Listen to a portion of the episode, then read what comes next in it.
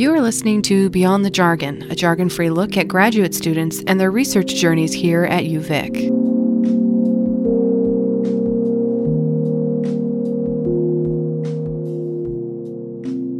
Welcome to Beyond the Jargon. I'm your host, Liz MacArthur, and joining me today in studio is Lisa Hoplock, who's doing her master's in psychology. PhD. PhD in psychology. thank you for having me. uh, thank you for being here. Um, we had some technical difficulties before I got rattled. Um, can you explain uh, what specifically you're doing in psychology? I like to study how personality traits like self esteem affect people's thoughts, feelings, and behaviors in situations that might end in rewards or costs. It's a toss up. You don't know. So, an example of a reward would be acceptance, someone liking you. Mm-hmm. An example of a cost would be rejection, someone not liking you. So, specific situations that I like to look at are meeting someone new for the first time, mm-hmm. or asking someone out on a date, or my dissertation is on marriage proposals. So the oh. proposer, they don't always know if the other person is going to say yes mm-hmm. or say no. Mm-hmm. And that's a huge question.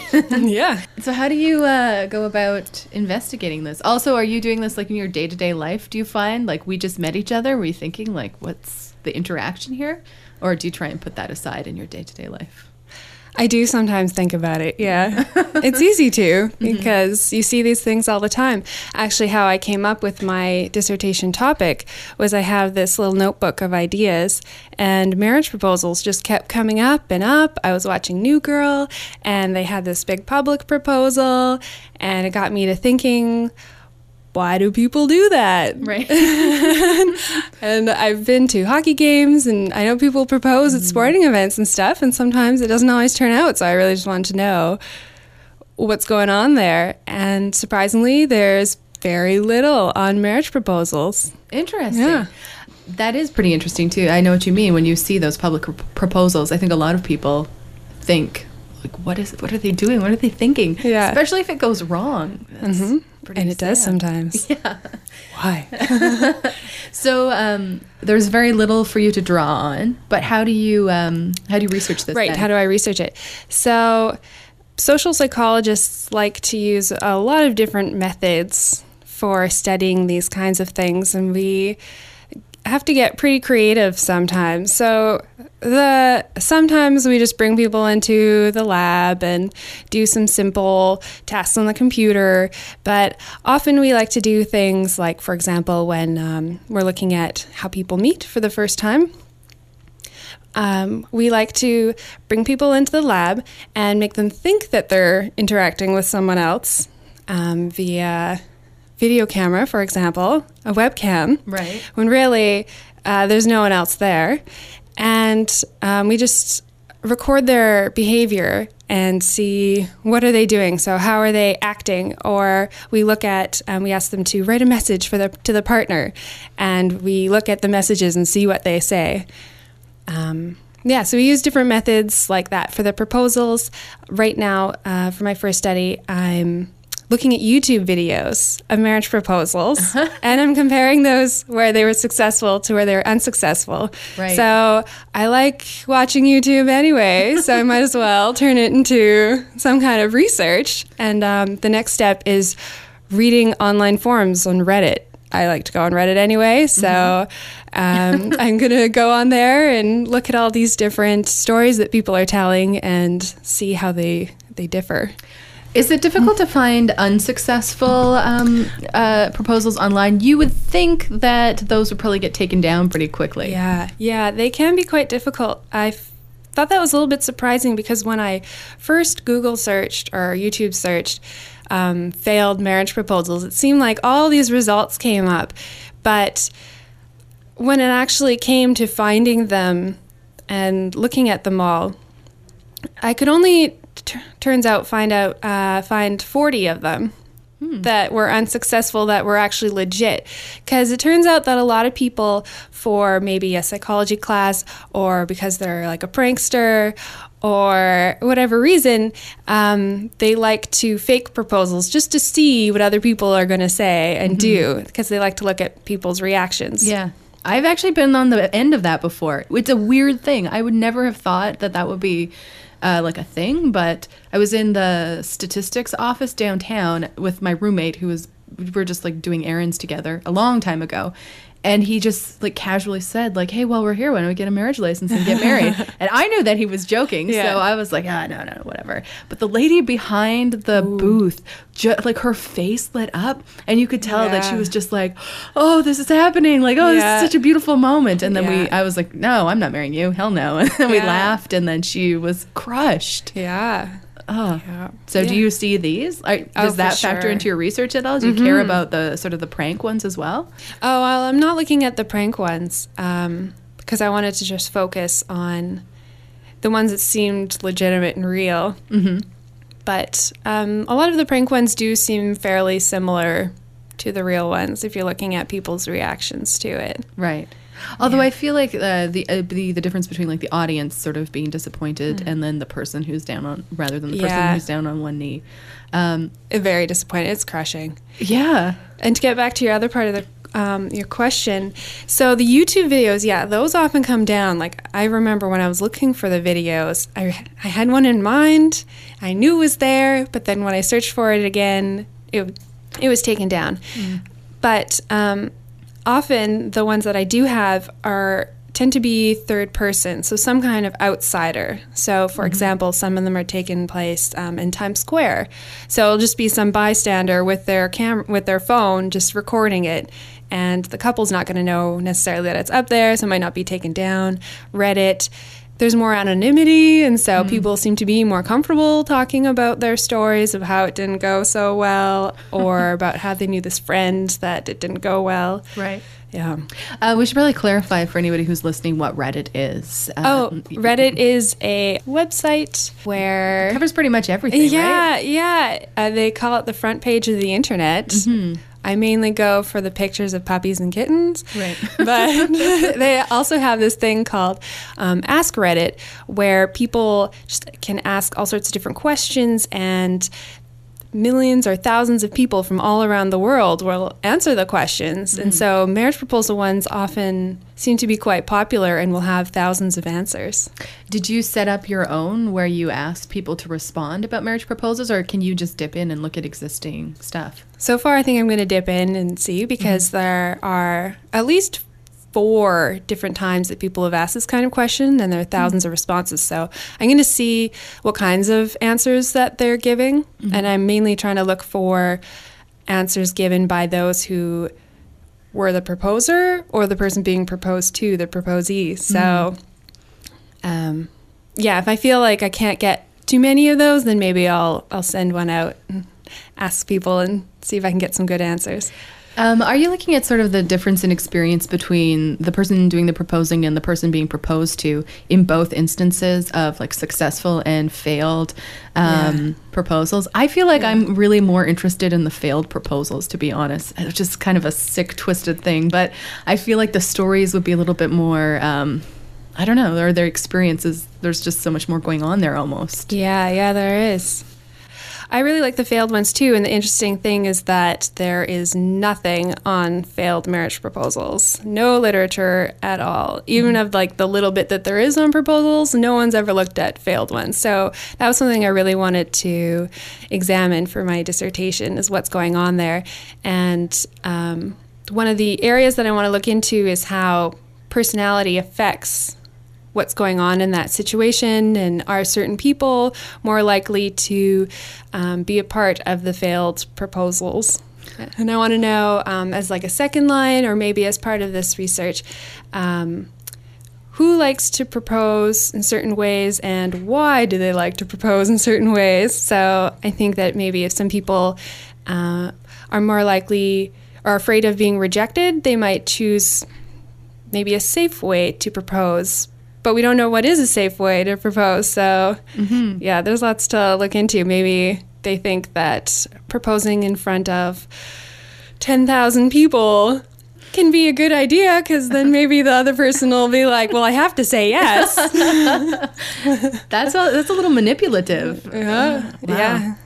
Um, I guess does your research sort of um, it seems like it sort of rests on the premise that these proposals are like a surprise to people, you know? Like oh yeah, the surprise is a big thing. Yeah, because I mean, if you have a conversation with your partner in a lead up to this, like, do you want to get married? Yeah, let's get married. Okay, yeah. Then I'm, I don't know.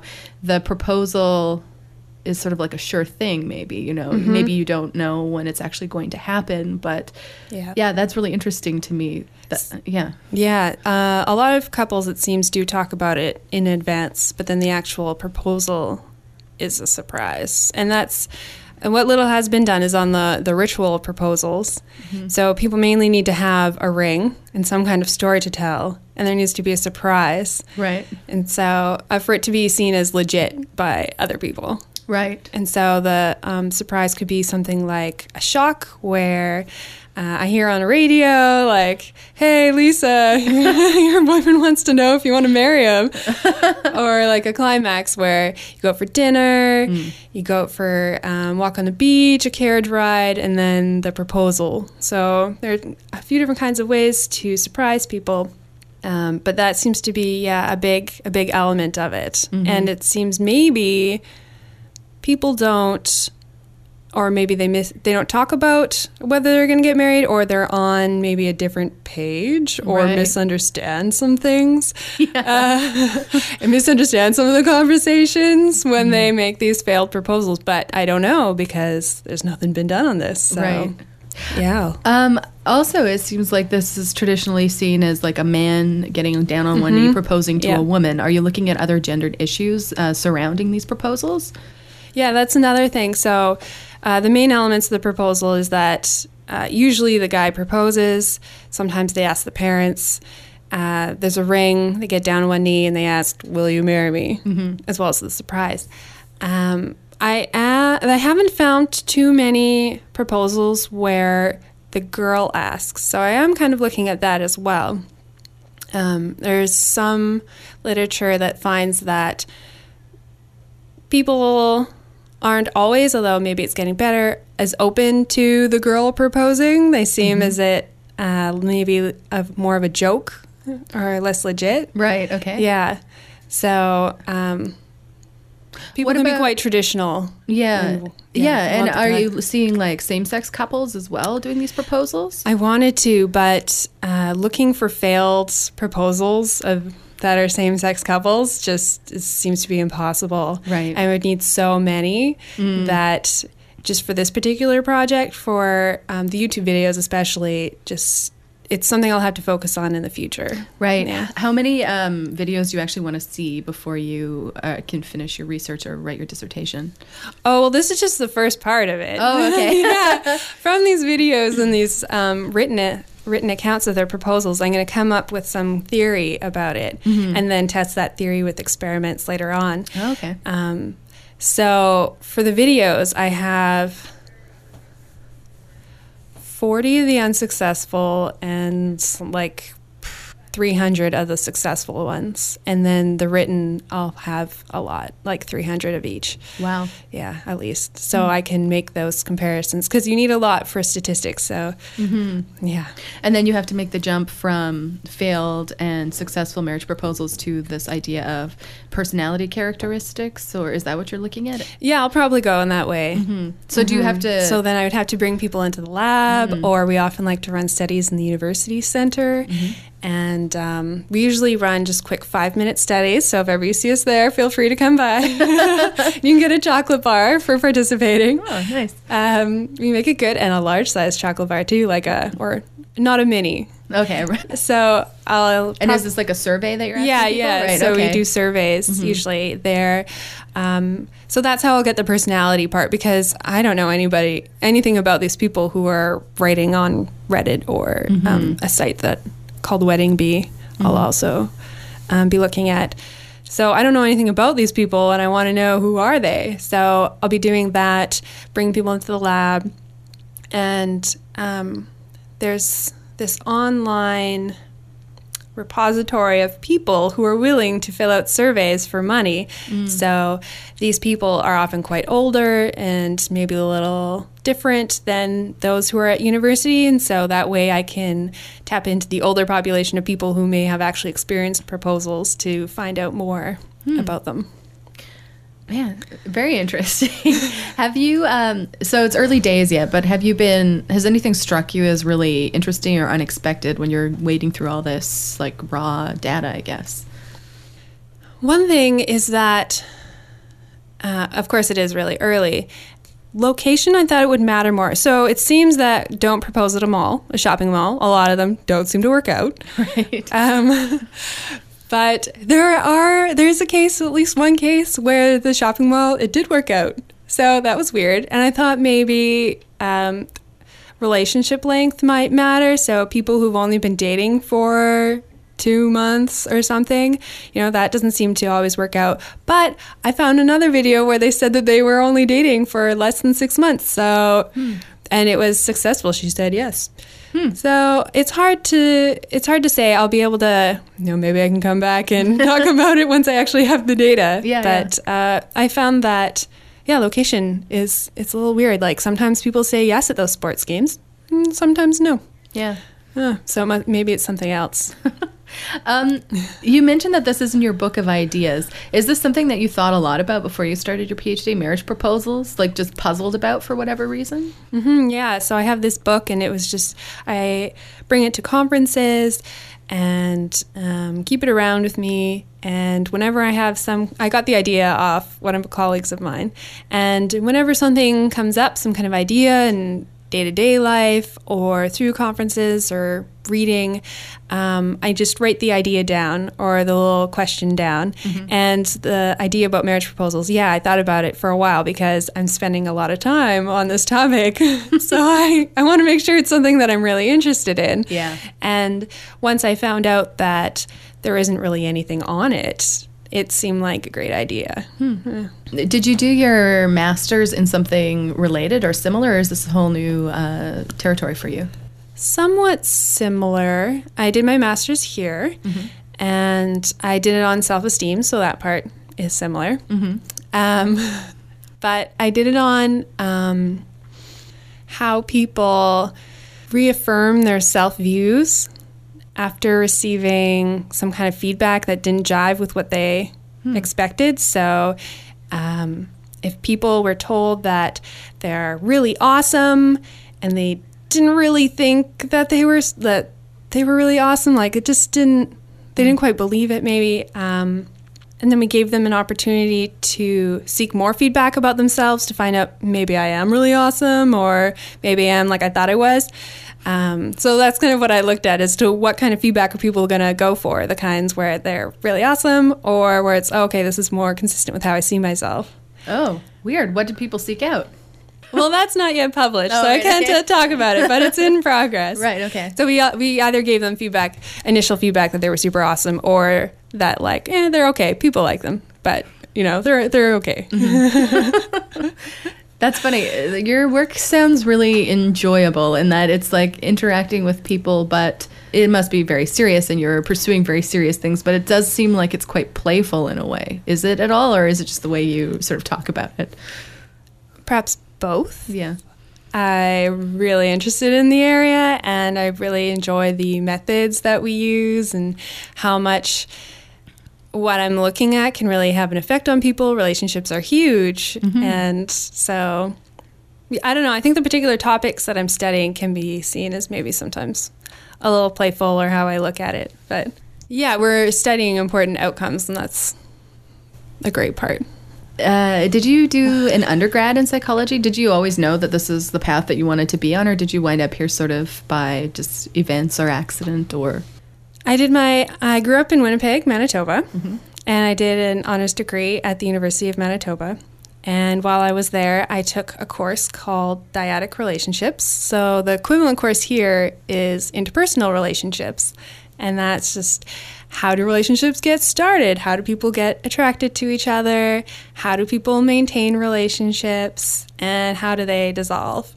And so this course really got me interested in studying relationships. And I was thankfully able to um, study them as part of my honors degree. And then uh, once I applied around, I applied to people who were studying relationships, and that's how I ended up here. Hmm. So, is there a, like a, a, lab dedicated to looking at relationships here on Canada in uh, on campus? campus. Sorry. um, yeah, we look at more broadly self-esteem and how it affects people in certain situations, but often the things that we're looking at involve um, close relationships, like romantic relationships. Mm-hmm. Do you want to continue on a research path? Like, is this something that you're really passionate? Do you have plans yeah. a- after your PhD? Yes, I would like to continue on the research path. I really enjoy doing research. I'm studying to be a researcher. I'm not in clinical or counselor counseling, so I'm not studying to be a clinician or anything. But I'm studying to do research, and I really enjoy it. And I think that there's a lot more that we can discover so, yes, uh, research after this, hopefully a postdoc, mm. apply for some positions, we'll see. Uh, as far as a postdoc goes, is that taking on like another topic like this, researching and writing another paper? Yeah. Um, I'm not sure about other fields, but generally it seems to be more and more common now in social psychology to um, do at least one postdoctoral position, which usually lasts like a year or two mm-hmm. where you take on a research project and write some papers. Do you have anything that you haven't studied yet related to self esteem and relationships that you would be like a dream project to work on? Not quite that I can think of. The dream project for me is the marriage proposals. Right. yeah, at this moment, yeah. Yeah. Okay, I, I want to thank you for coming in today, and I would love to talk to you when you're closer to finishing your PhD about sort of outcomes and what you found out, you know, with the um, with all the data and everything. Yeah, yeah. When I first saw uh, an email circling around for this last year, I was thinking, oh, I know I'm going to be studying marriage proposals. I think it'll be a great topic to talk about, but I don't have anything yet. Mm-hmm. I'm glad we were able to talk at least a little bit about it today, and I'm yeah. looking forward to next time. all right. Thank you so much. Thank you. Thanks for listening to Beyond the Jargon. If you want to listen again, go to our website, cfuv.uvic.ca, and click on the Listen tab.